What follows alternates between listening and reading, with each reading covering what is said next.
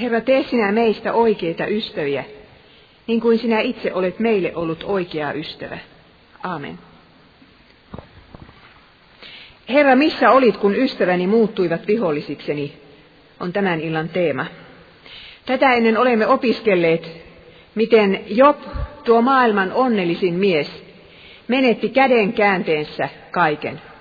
Omaisuutensa, terveytensä, vaimonsa tuen ja myöskin yhteiskunnan arvostuksen. Mutta vielä hänellä on jäljellä 3 ystävää. Ystävyys, mikä ihana sana se onkaan. Minkälainen paikka tämä maailma olisi ilman ystävyyttä? Täytyy sanoa etenkin meidän kannaltamme katsottuna, jotka emme ole naimisissa, joilla ei ole omaa perhettä. Raamattu sanoo, että on myös ystäviä, veljiäkin uskollisempia. Ja jos meillä on tällainen ystävä, niin me omistamme kyllä suuren aarteen. Mutta jos juuri tämä ystävä hylkää meidät silloin, kun me häntä kaikkein kipeimmin olisimme tarvinneet, niin siinä se vasta se katastrofi onkin. Muistelepa sinä nyt itse sellaista tilannetta, kun yritit kertoa tuskaasi jollekulle ystävällesi. Mitä tapahtui? Kuunteliko tuo ystävä sinua ja asiaasi rauhassa loppuun asti, vai keskeyttikö hän välillä? Sanoiko hän ehkä jotain, mitä hänen missään nimessä ei olisi pitänyt sanoa, mikä loukkasi sinua? Koittiko hän lohduttaa tyhjillä lupauksilla? Vai vihjaisiko hän ehkä, että tämä oli odotettavissakin sillä tavalla, kun sinä olet asiasi hoitanut? Vai ottiko hän ehkä uskon asiatkin avukseen ja julisti, että jos uskoisit tarpeeksi vahvasti, et surisi itseäsi kuoliaksi? Ja kaikki nämä ymmärtämättömät sanat välittävät kärsivälle ihmiselle vain yhden viestin. Sinussa on jotain vialla, sinä kärsit väärin. Ja niin lisätään vielä yksi kivi sen kuormaan, jolla muutenkin on jo tarpeeksi kantamista. Usein kärsivä jää todellakin yksin. Monet kiertävät hänet kaukaa, koska eivät tiedä, mitä hänelle pitäisi sanoa. Jotkut latelevat tyhjiä lohdutteluja, kyllä se siitä. Ja toiset latelevat Raamatun lauseita, kyllä Herra auttaa. Ja moni etsii syyllistäkin. Kovin monen kärsivän kohdalle ei satu ihmistä, joka osaisi kuunnella hänen tuskansa loppuun asti. Jos sinun kohdallesi on sattunut, niin voit onnitella itseäsi. Job sanoo näin: oma ystäväpiirini inhoaa minua, nekin, joita rakastin, torjuvat minut. Kaikkein katkerinta on tulla niiden hylkäämäksi, joilta eniten on apua ja ymmärtämystä odottanut. Se tekee kärsimyksen 100 kertaa raskaammaksi kuin se muuten olisi ollut. Ja traagista tässä on se, että useinkaan ystävät eivät tarkoita noita sanojaan hylkäystuomioksi. He yrittävät lohduttaa, mutta se menee pieleen. Ja kärsivä tuntee jääneensä ihan yksin Jumalan ja ihmisten hylkäämäksi. Ja juuri tämän Job joutuu nyt kokemaan. Jobillahan on 3 ystävää, niin kuin me jo olemme todenneet. Teemanilainen Elifas, suahilainen Bildad ja naamalainen Sofar.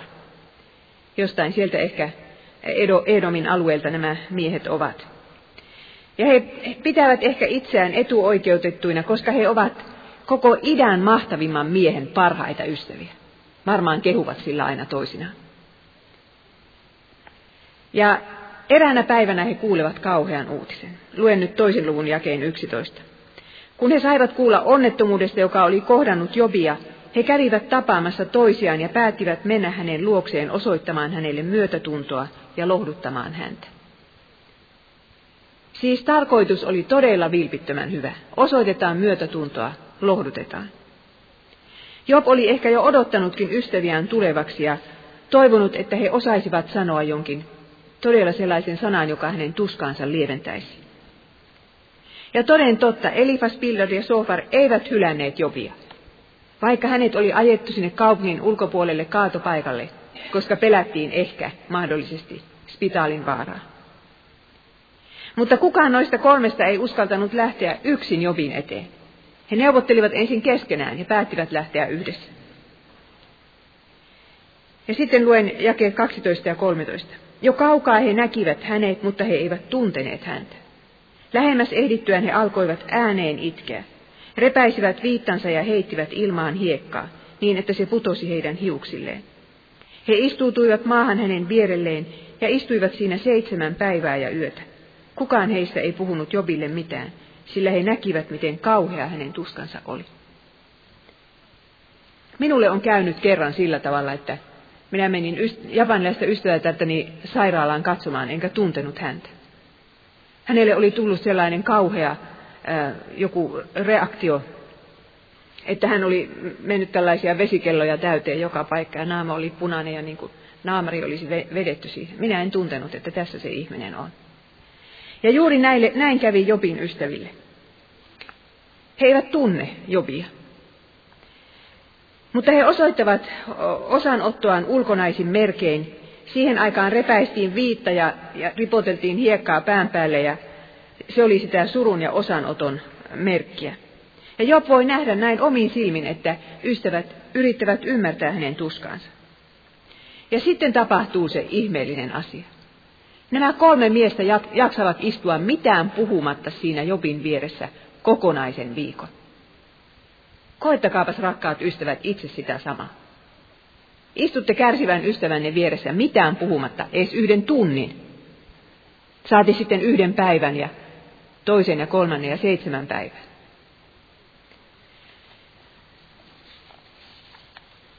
Jos Jobin kirja päättyisi tähän 2. luvun loppuun, niin silloin se päättyisi olosuhteisiin katsoen hyvin. Job olisi kiittänyt Herran nimeä ja ystävät olisivat toimineet juuri niin kuin hyvän sielunhoitajan pitääkin toimia. Piste. Aamen.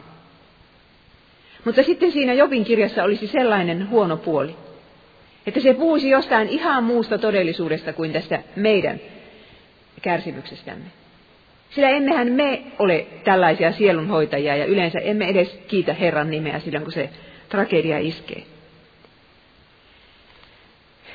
Mutta hyvä sielunhoitaja todellakin itkee kärsivän vieressä ja vaikenee hänen suuren tuskansa edessä, koska tietää, että oikeita sanoja ei tässä tilanteessa olekaan. Niin, moni saattaa ehkä meidänkin aikanamme jaksaa kulkea 1 viikon tai 2 viikkoa sen kärsivän vieressä, sinne hautajaisiin asti. Mutta entä sitten, kun tuska jatkuu jatkumistaan? Kun Herran kiittäminen muuttuu Herran syyttämiseksi? Kun haava ei osoita mitään arpeutumisen merkkejä? Kun kärsivä jauhaa samoja asioita yhä uudelleen? Kuka sitten jaksaa siinä vierellä kulkea? No niin, mitä sitten tapahtuu, kun Job avaa suunsa? Nyt olemme luvussa 3. Viikko on kulunut, hiljaa on siinä istuttu, ja lopulta sitten Job sanoo jotakin. Mitähän ystävät odottavat hänen sanovan? Ehkä he luulevat, että hän jatkaa Jumalan ylistämistä, tai ehkä tunnustaa syntinsä. Ne synnit, jotka ovat hänelle tämän onnettomuuden aiheuttaneet. Tällaisen puheenvuoron ystävät olisivat tyydytyksellä ottaneet vastaan, mutta nyt he joutuvat kokemaan elämänsä soki. Job ei nimittäin enää ylistäkään Herran nimeä. Eihän sitä kiroakaan, mutta hän kiroaa oman syntymäpäivänsä. Ja se tarkoittaa Lähi-idän kulttuurissa samaa kuin kiroaisi oman elämänsä kokonaan. Voi kun en olisi elänytkään. Niin. Ja kun Jumala sanoo Raamatun alussa, tulkoon valo, niin samalla tavalla Job nyt huutaa sitten oman syntymäpäivänsä yli, tulkoon pimeys. Ja sitten sitä seuraa moni miksi-kysymys. Miksi pitää elää? Miksi pitää syntyä tähän kärsimysten maailmaan? Miksi en saa kuolla pois, kun tuska käy ylivoimaiseksi? Job ei toivo enää mitään muuta kuin kuolemaa. Tai kyllä hän toivoo. Hän toivoo sitä mahdotonta tilannetta, että hän ei olisi syntynyt ollenkaan. Ja tämä on ystäville liikaa. Ensimmäiseksi käy vastaamaan Elifas, joka on heistä vanhin. Luvut 4 ja 5. Hän tuntee velvollisuudekseen kommentoida Jobin epätoivoista vuodatusta. Ja tässä Elifaan puheessa siinä ovat idussaan kaikki ne 3 suurta teemaa, jota ystävät sitten jauhavat yhä uudestaan ja uudestaan. Ensinnäkin, ensimmäinen teema on tämä, ole nyt kunnon uskovainen. Muista, mitä itse opetit toisille, äläkä tuskastu ja kauhistu. Juuri tässä tilanteessa pitäisi uskosi Jumalaan pitää sinut pystyssä. Ole nyt kunnon uskovainen. Se on se ensimmäinen teema. Ja sitten toinen teema on kuvaus siitä, miten syntisille ja jumalattomille käy. Tämä toistuu Jobin kirjassa väsyyksiin asti. Hänelle käy nimittäin huonosti. Mitä ihminen kylvää, sitä hän myös niittää, sillä tavalla karmallakin toimii. Ja tähän sisältyy vihjaus, että mitä me voimme siis päätellä siitä, mitenkä Jobille kävi. Hän on kylvänyt jotakin ja nyt hän niittää sitä. Ja kolmanneksi on kysymys vanhurskaudesta, jota sitten vatvotaan ja vatvotaan, mutta siihen minä palaan ensi viikolla. Sitä en tällä viikolla käsittele. Toisin sanoen Elifas ei näe Jobin sanoissa mitään muuta kuin epäuskoa, kun Job kiroaa syntymäpäivänsä. Ja siksi Elifas rupeaa neuvomaan ja nuhtelemaan kärsivää ystävänsä. Ja sitten siinä käy niin, että lohdutusyritys muuttuu väittelyksi. Ja sitä jatkuu kokonaista 3 kierrosta. Job puhuu yhteensä 10 puhetta. Hän aina sanoo vastaan niille ystäville. Ja ystävät sitten vastaavat hänelle vuoron perään 3 tai 4 kertaa.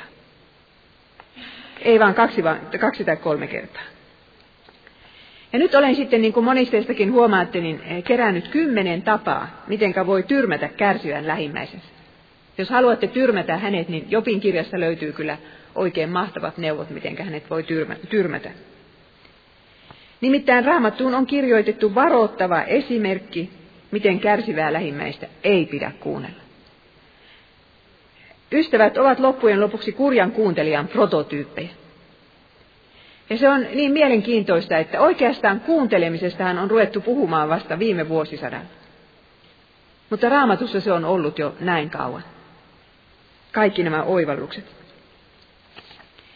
No niin, sitten tulevat ne 10 tapaa tyrmätä kärsivä lähimmäinen. Ensimmäinen tapa.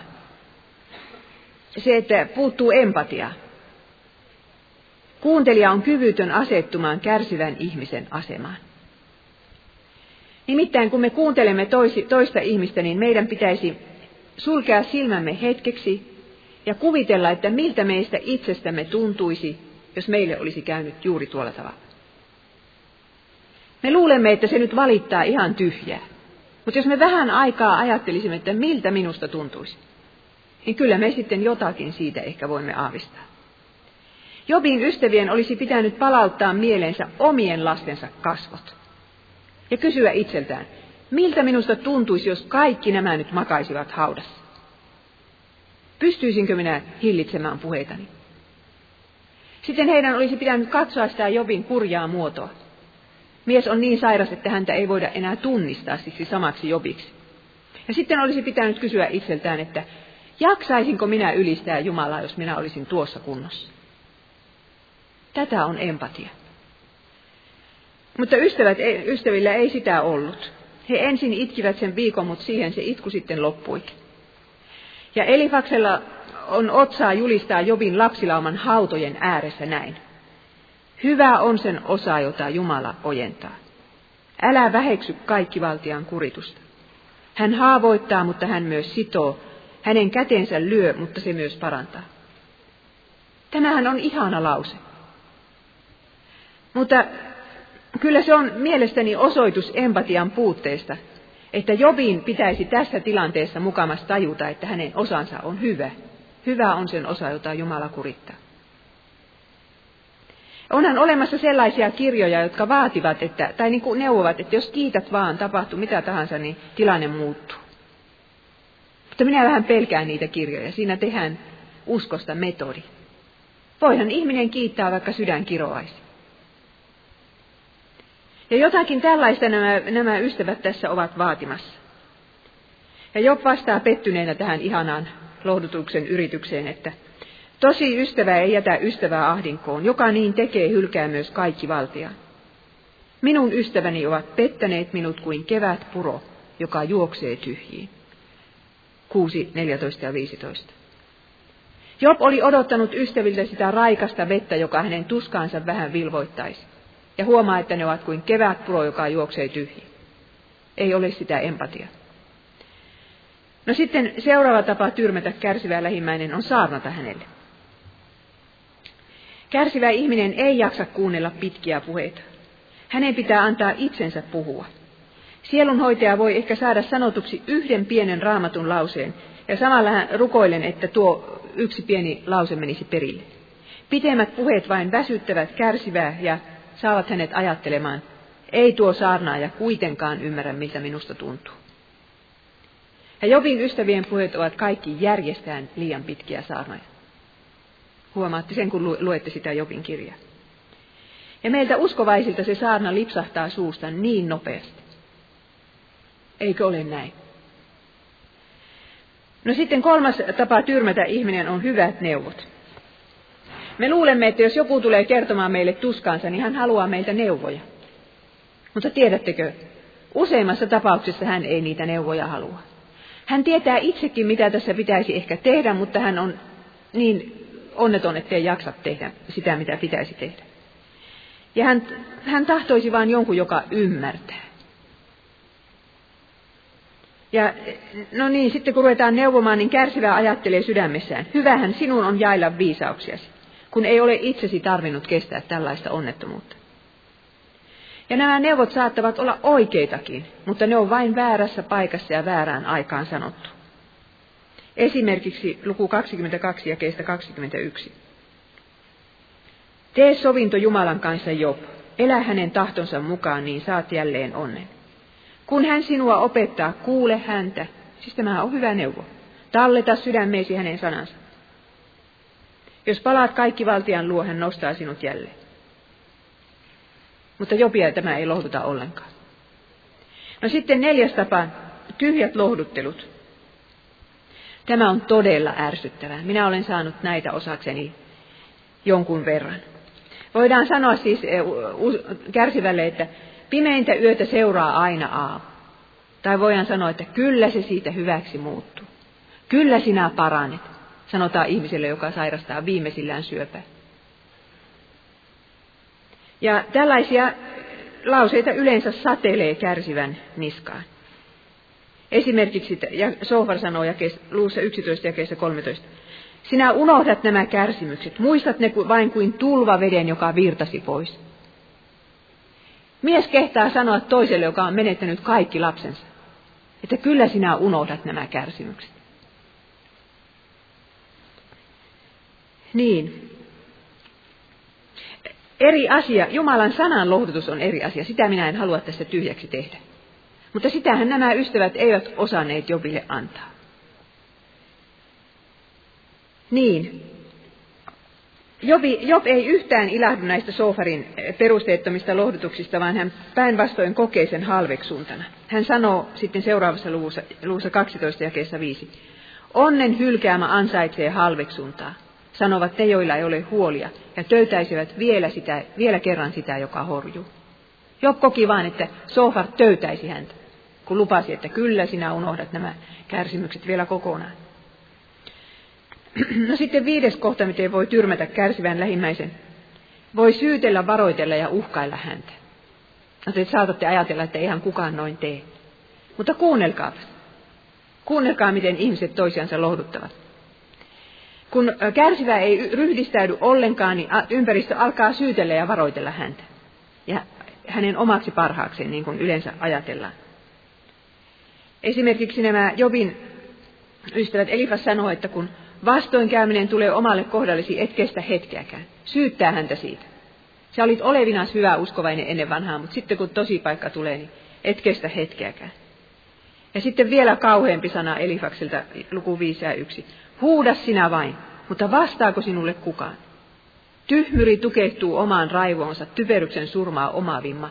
Siis kutsuu Jobia tässä tyhmyriksi ja typerykseksi. Ja Job alkaa yrittää puolustautua. Luussa 6. Kumpa joku punnitsisi minun ahdistukseni? Ne painavat enemmän kuin meren hiekka. Onko siis ihme, jos puheestani puuttuu mieli ja maltti?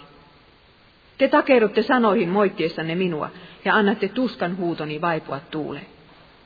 Hänen tuskaansa ei kuulla, kun niitä sanoja kaivellaan. No sitten seuraava on syyllisen etsintä. Ja tämä on erittäin tavallista. Meissä kaikissa ihmisissä on syvällä sellainen halu, että me haluaisimme löytää jokaiseen kärsimykseen jonkun syyllisen. Että siihen olisi joku muu syyllinen kuin me itse. Kuka teki syntiä, että tuon miehen piti sokeana syntymään, kysyvät opetuslapset. Tekikö se mies itse, jo ennen syntymistään siis, vai hänen vanhempansa? Joku syyllinenhän siihen piti olla. Ja nykyään kysytään sitten todellakin, jos vaikka huonosti käy lasten kasvatuksessa, niin heti ruvetaan sitä syyllistä etsimään. Isä, äiti, lapsuus, kaverit, opettajat, yhteiskunta ja niin poispäin. Ja Job ymmärtää hyvin, että ystävät pitävät näitä onnettomuuksia hänen omana syynään ja se tuntuu hänestä hirvittävän raskalta. Hän sanoo luvussa 19 jakeessa 28. Mutta te sanotte, kuinka puristamme hänestä totuuden esiin? Syyllinen hän joka tapauksessa on. Sitten Job jatkaa, tuollainen kovuus on synti, joka ansaitsee kuoleman. Jobista tuntuu, että ne ystävät kohtelevat häntä tavalla, joka ansaitsee kuoleman. Ja kun me etsimme syyllistä, niin me koetamme tavallaan turvata oman elämämme. Ajattelemme, että koska minä en ole syyllistynyt tuohon ja tuohon asiaan, niin tämä onnettomuus ei voi minua kohdata. Mutta tässä on traagista se, että Jobin kirjan mukaan se kaikkein parhain ihminen saattaa joutua kärsimään kaikkein eniten. Elifas, Bildad ja Sofar säästyivät vain siksi, että he eivät olleet yhtä hyviä kuin Job. Ja saatana taikka Jumala eivät siinä mielessä iskeneet hänen silmiänsä. Tai heihin eivät iskeneet silmiänsä. Heidän uskostaan ei lyöty vetoa, vaan Jobin uskosta. Että kun me katsomme ihmistä, joka on suurissa kärsimyksissä, niin me saatamme ehkä, meidän pitää ajatella, että ehkäpä tämä on kaikkein paras meistä kaikista. Ensimmäisen kierroksen aikana ystävät vain vihjailevat Jobin syyllisyyteen, mutta myöhemmin he syyttävät häntä suoraan vasten silmiä. Ja Bildad ei kavahda viittaamasta edes Jobin kuolleiden lasten synteihin. Hän sanoi luvussa 8, ehkä poikasi tekivät syntiä Jumalaa vastaan, ja hän antoi heille heidän rikkomustensa mukaan. Ajatelkaa tätä, että isälle sanotaan tällä tavalla. Job oli luottanut uhrin voimaan lastensa kohdalla, että kun veri vuotaa, niin lapset saavat synnit anteeksi. Ja nyt ystävät ovat viemässä häneltä sen viimeisen lohdutuksen, että ne pojat sentään kuolivat ja tyttäretkin synnit anteeksi saatuina. Kun Sofar yrittää tehdä siitä onnettomuudesta poikien syntien syytä. Ja tämä on niin vaikea asia meille ihmisille. Minä muistan, kun minä Japanissa pidin ulkomaalaisille opiskelijoille sellaista retriittiä, siellä puhui Jobin kirjasta. Niin yksi perulainen poika siellä oli, joka ei sitten millään antanut periksi, että Job oli syytön tähän, mitä hänelle tapahtui. Hän sanoi, että Job ja hänen perheensä, hän sanoi, että ehkä se johtui siitä, että ne juhlivat niin paljon. Että syyllinen vaan pitää löytyä. No sitten 7 tapaa tyrmätä on, toinen on loukkaantua häneen. Ja tästä sanoo joku näistä ystävistä luvussa 20. Sinun puheesi ärsyttää minut vastaamaan, se kiihdyttää mieltäni. Se, miten minua opetat ja ojennat, loukkaa minua, mutta ymmärrykseni kyllä löytää sinulle vastauksen. Tämä loukkaantui siitä, mitä Job puhui. Tämä oli siis Sofar. Sen sijaan katastrofin kokeneen ihmisen on annettava huutaa katkeruutensa julki, ja hänelle ei saa siitä suuttua, vaikka hän mitä sanoisi. No sitten 8 tapa tyrmätä toinen on asettaa hänelle suukapula. Suu kiinni, älä puhu tuollaisia. Ja nämä 3 ystävää kokevat, että heidän velvollisuutensa on puolustaa Jumalaa Jobin raivokkaita syytöksiä vastaan.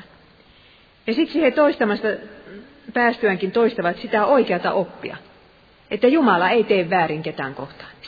Sitähän he toistavat. Ja luulisi, että Jumala sanoo viimeisessä luvussa, että ystävät olivat oikeassa, mutta hän sanookin siellä, että he olivat väärässä. Koettaessaan puolustaa Jumalaa. No, Job on eri mieltä tästä asiasta. Job on sitä mieltä, että Jumala tekee väärin ja huutaa mielipiteensä kovalla äänellä julki. Ja sitten ystävät ajattelevat, että tuollaiset puheet on pidettävä mahassa niiden olemassaolo on mieluummin kiellettävä, kun että ruvetaan kapinoimaan ääneen Jumalaa vastaan. Muutoin kaatuu koko moraalinen maailmanjärjestys. Eli siis jos sinusta tuntuu niin pahalta ja sinusta tuntuu, että Jumala kohtelee sinua ihan väärin, niin älä ainakaan sano sitä ääneen. Tämä on se idea tässä takana. Elifas sanoo näin luvussa 15. Onko tuulen pieksäntä viisaan puhetta? Onko suun täysi ilmaa viisaan vastaus? Puolustaisiko hän asiansa turhin sanoin puheilla, jotka eivät ketään hyödytä? Sinä teet tyhjäksi Jumalan pelon, estät hiljentymästä Jumalan edessä. Jobin puheet kaatavat koko moraalisen maailmanjärjestyksen. Ja ehkäpä näistä ystävistä tuntuu siltä, että Jobin suu on tukittava siitäkin syystä, ettei Jumala pitäisi heitä hänen rikostovereinaan. Jos Job kerran oman syntinsä tähden kärsii, niin ystävät ainakin haluavat pestä siitä kätensä. No sitten 9. kohta, kuuntele sinä minua, sellainen asenne. Ystävät antavat ymmärtää, että he kyllä tietävät Jobin koettelemuksista enemmän kuin tämä itse. He ovat tutkineet asioita, he ovat koulumestareita, he ovat perillä kärsimyksen syistä. Ja sen takia olisi viisainta, kun Job kuuntelisi heitä. Tässä nyt on sellaisia sielunhoitajia. Luvussa 15, jakeesta 9. Mitä sinä mukamas tiedät, mitä me emme tiedä? Ymmärtäisitkö jotakin, mitä me emme ymmärrä? Tässä on viisaita harmaapäitä, vanhempia kuin sinun isäsi. Minä puhun sinulle, kuuntele nyt, sanoi siis ystävä Jobille. Kerron sinulle, mitä itse olen nähnyt, kerron, mitä olen oppinut viisailta miehiltä. Siis kuuntele sinä minua. Minä en kuuntele sinua, kuuntele sinä minua. Ja Elifas Parka ei näe, että on eräs asia, josta Job tietää paljon enemmän kuin hän, ja se on kärsimys. Ja sen takia Elifaan olisi pitänyt pitää suunsa kiinni ja kuunnella, mitä Jobilla on sanomista, eikä pakottaa häntä kuuntelemaan itseään. Ja Job vastaa tähän suuttuneena, luvussa 16. Parhaatkin lohduttajat, tehän vain lisäätte tuskaa. Tokihan minäkin osaisin puhua juuri noin. Jos te olisitte minun asemassani, kuinka taitavasti puhuisinkaan teille. Osaa ottaen nyökyttelisin teidän onnettomuudellenne. Ajatelkaa, miten viisaasti Raamattu tätäkin asiaa kuvaa. Ja kun ajatellaan, että Jobin kirja on näitä Raamatun vanhimpia kirjoja, niin täytyy aivan ihmetellä. Ja sitten vielä viimeinen tyrmäys, suoranaiset valheet. Alussa näimme, että Job oli auttanut köyhiä koko ikänsä. Nyt kuitenkin ystävät alkavat syyttää häntä kauheista laiminlyönneistä. Heillä ei ole muuta todistetta väitteelleen kuin se vahva usko, että Jumala ei voisi kohdella Jobia noin huonosti, ellei hän olisi johonkin syyllistynyt. Hänen täytyy olla johonkin syyllistynyt. Ja niinpä luvussa 22 sitten Sofar sanoo, eikö sinun pahuutesi ole suuri? Eivätkö sinun syntisi ole loppumattomat? Olet aiheetta ottanut veljeltäsi pantin. Uupuneelle et ole antanut vettä, nälkäiselle et ole ojentanut leivän palaa. Me ensimmäisellä kerralla käsittelimme sitä, että miten hyvä ihminen Job oli ollut. Hän oli tehnyt juuri tätä. Nuoresta pitäen auttanut köyhiä. Ja nyt syydetään valheita. Ikään kuin hän ei olisi tätä koskaan tehnyt. Eli Job ei siis tule kuulluksi. Ja jotenkin tässä on niin traagista se, että tämä mies, joka on yltäpäältä paiseissa, sydän surua täynnä, kun kaikki on menetetty, niin hän joutuu kerjäämällä kerjäämään vähän myötätuntoa. Hän sanoo luvussa 19, säälikää minua, säälikää te, jotka olette ystäviäni. Jumalan käsi on koskenut minuun. Miksi tekin vainoatte minua yhdessä Jumalan kanssa? Kärsivä joutuu tätä rukoilemaan. Ja sitten vielä luku 21. Kuunnelkaa minua, kuunnelkaa mitä sanon, sillä tavoin te minua parhaiten lohdutatte. Olkaa kärsivällisiä, antakaa minun puhua. Miksi minun pitäisi malttaa mieleni? Katsokaa nyt minua, katsokaa ja kauhistukaa. Tässä on niin kuin se kärsivän kuva. Ja sitten melkein viimeisiksi sanoiksi hän sanoo luvussa 31, mihin hänen puheensa sitten päättyvät. Kumpa joku kuuntelisi minua? Ehkä sinäkin, ystäväni, joka täällä tänä iltana istut, tiedät, miltä se tuntuu. Kumpa joku kuuntelisi minua? Minä olen sanonut tämän kyllä elämässäni enemmän kuin yhden kerran. Mutta onko meillä kellään kanttia syyttää näitä kolmea viisasta miestä heidän kurjasta kuuntelutaidostaan? Me olemme itse kukin kokeneet, miten kauhealta tuntui, kun ystävät eivät ymmärtäneet. Mutta olemmeko me puolestamme sitten ymmärtäneet toisia? Miten sinä lohdutat kuolemansairasta ihmistä? Et kai sinä vaan sano, että kyllä sinä paranet. Tai miten lohdutat jotakuta, joka on joutunut vankilaan tai mielisairaalaan, tullut hylätyksi tai dementoitunut tai saanut HIV-tartunnan, tai menettänyt läheisensä jäänyt työttömäksi? Selviätkö sinä tuollaisesta tulikokeesta yhtään sen paremmin kuin nämä Elifas, Bildad ja Soofar? Nämä kolme tulivat sentään kärsivän ystävänsä luo. Et kai sinä vain tee sitä vihon viimeistä väistöliikettä, että et mene ollenkaan, koska et tiedä, mitä siellä pitäisi sanoa. Kuuleva korva on tässä maailmassa suuri harvinaisuus. Ja jos tahdot antaa toiselle ihmiselle suuren lahjan, niin kuuntele häntä. Älä tee muuta, älä ajattele muuta, kapusta pois kädestä, istut alas ja kuuntelet sitä toista ihmistä. Jotenkin minun käy esimerkiksi lapset sääliksi, kun näkee, että mitenkä ratikassa lapsi yrittää puhua äidillensä hirveästi ja äiti katselee ikkunasta ulos eikä jaksa kuunnella. Tai pieni poika juoksee siinä isin vieressä ja isi puhuu kännykkää. Kuka täällä maailmassa enää esimerkiksi lapsia kuuntelee? Tämän päivän Hesarissahan se oli, jossa sanottiin, vai oliko se eilisen, että lasten suurin tarve on tulla kuulluksi.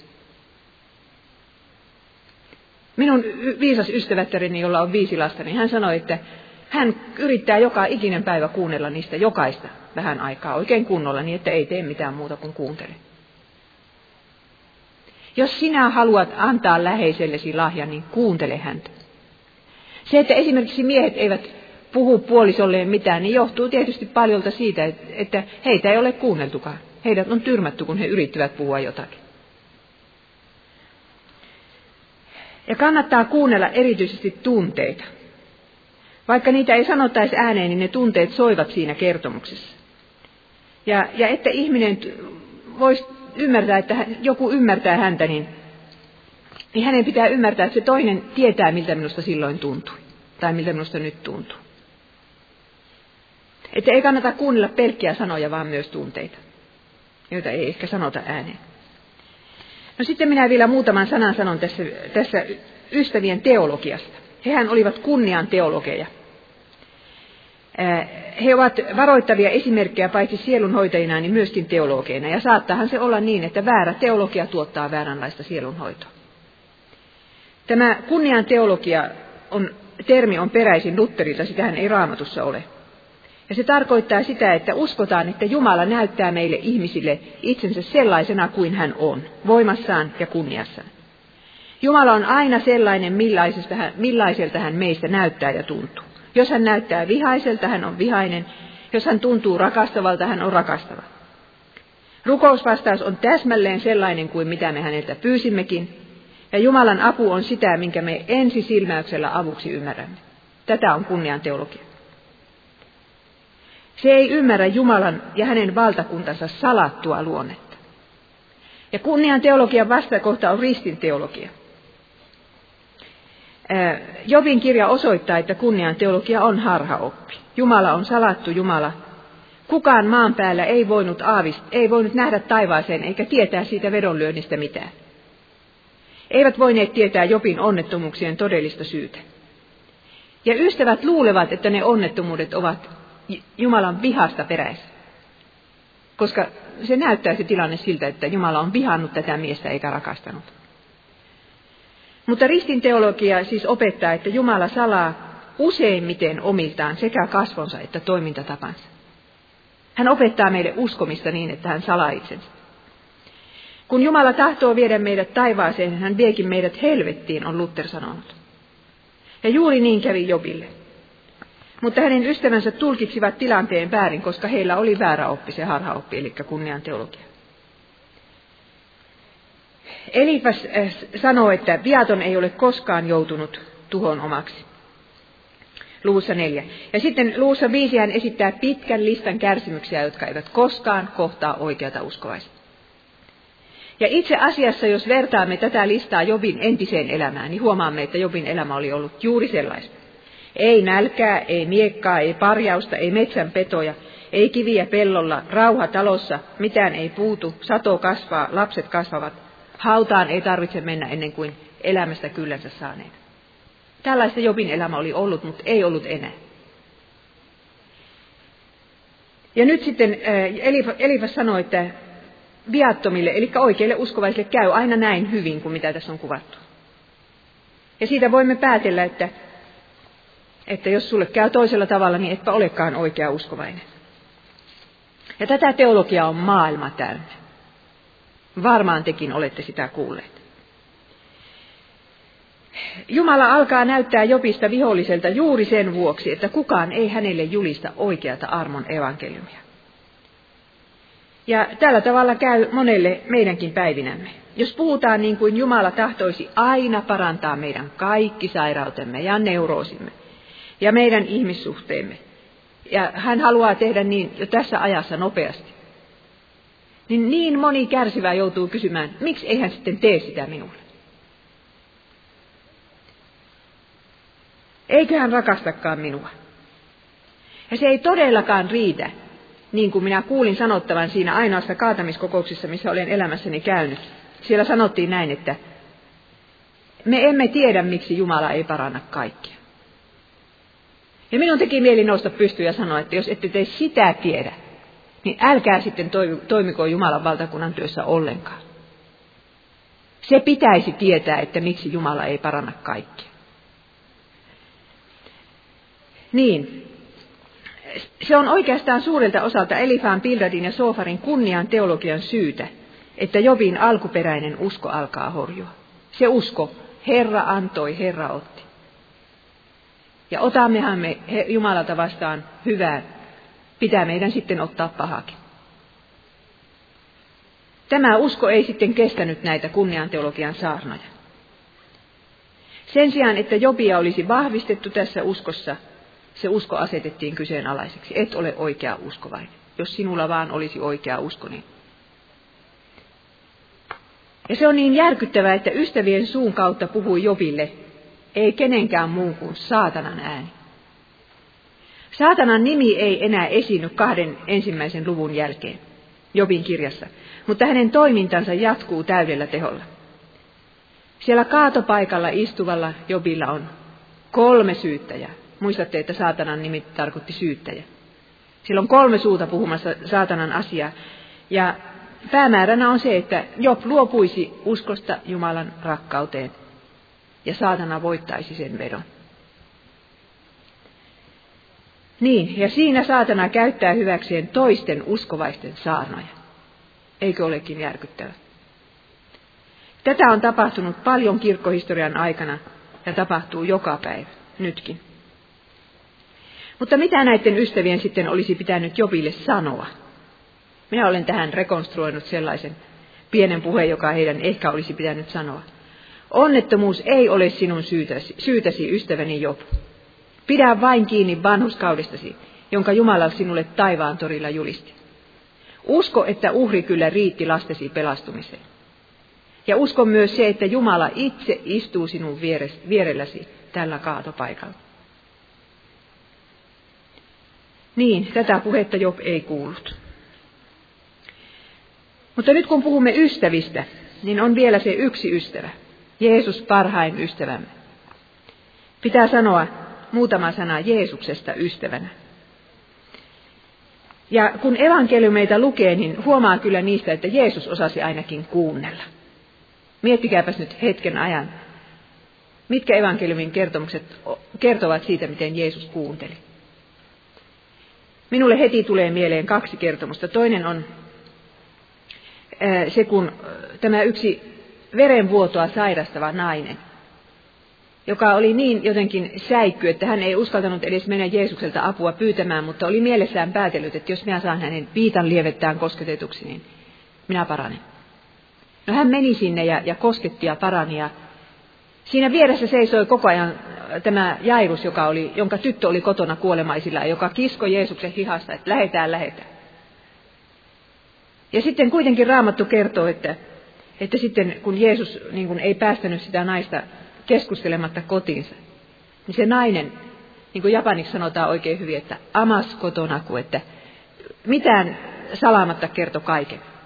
Sen 12 vuoden kärsimyksen. Jeesus seisoo ja kuuntelee.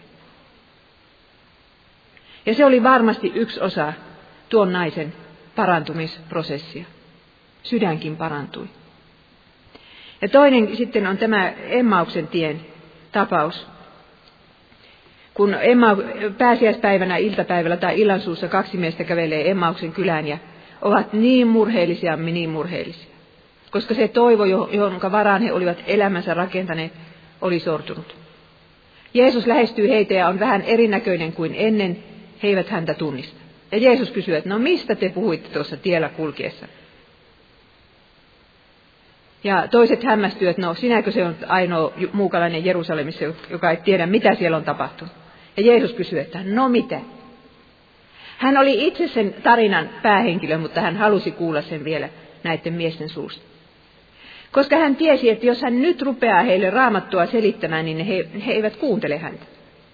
Heidän pitää ensin saada kertoa se suuri pettymyksensä ja se kauhea tuska, mitä siellä oli tapahtunut.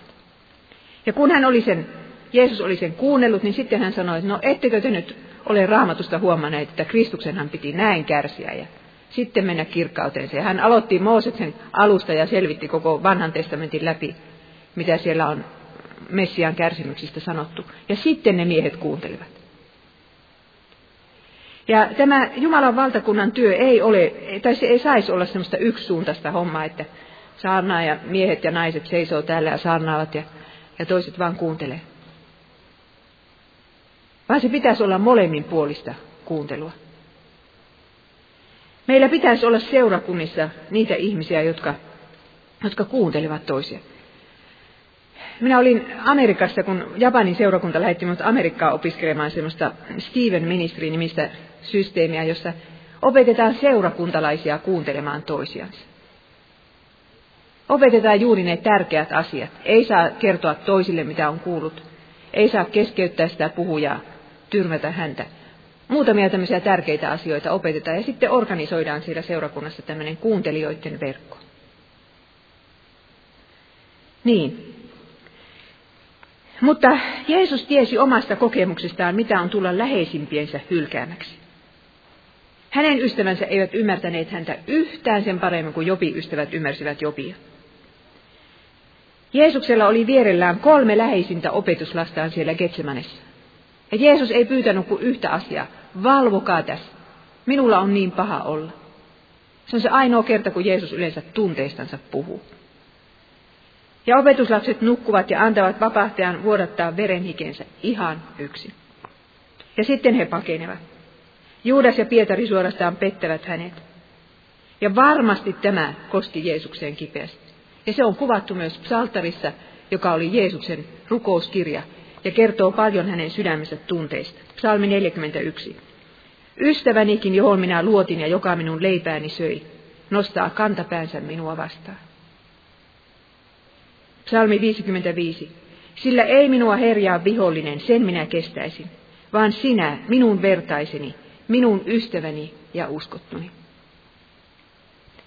Ja vielä 88. Ystävät ja toverit, sinä olet karkoittanut minusta kauas. Pimeys on minun ainoa tuttavani. Se oli Jeesuksen tilanne ristillä. Ja juuri näille opetuslapsilleen Jeesus oli sanonut viimeisenä iltana, vähän ennen. Suurempaa rakkautta ei kukaan voi osoittaa kuin että hän antaa henkensä ystäviensä puolesta. En minä sano teitä enää palvelijoiksi, minä sanon teitä ystävikseni. Johannes 15. Tämä on ensimmäinen kerta, kun Jeesus kutsuu heitä ystäviksi. Muutamaa tuntia sitä ennen, kuin he hänet kieltävät, pettävät ja jättävät. Tiedättekö, tämä on oikeata ystävyyttä. Tämä on sitä ystävyyttä, jota jokaisen meidän sydän halajaa. Voi kun joku minusta välittäisi niin, että silloinkin kun minulta se rakkaus lopahtaa, niin toiselta ei lopahda. Sitähän se Jobkin toivoi. Ja Jeesuksessa meillä nyt sitten on tällainen ystävä. Jeesus rakasti meitä niin paljon, että hän suostui meidän puolestamme kestämään jopa Jumalan ystävyyden menetyksen. Ja se oli se kaikkein pahin asia siinä ristin kuolemassa. Jeesus jäi lopulta niin yksin, että sitä tilaa ei kukaan meistä ole kokenut, ei olekaan, koska Jeesuksesta tuli Jumalan hylkäämä. Ja jos sinulla ei ole ketään muuta läheistä ystävää, joka sinua ymmärtäisi siinä kärsimyksessä, jota sinä nyt kannat, niin minä annan 2 neuvoa. Toinen on se, että kun Jeesus on kuitenkin siinä, hän odottaa, että sinä kerrot hänelle kaiken. Kerro se tänä iltana. Menet kotiin ja jos siellä on semmoinen oma rauha, niin kerrot hänelle, niin kuin se verenvuotoa sairastava nainen. Mitään salaamatta, koko roska. Hän kuuntelee sinun surusi ja tuskasi loppuun asti.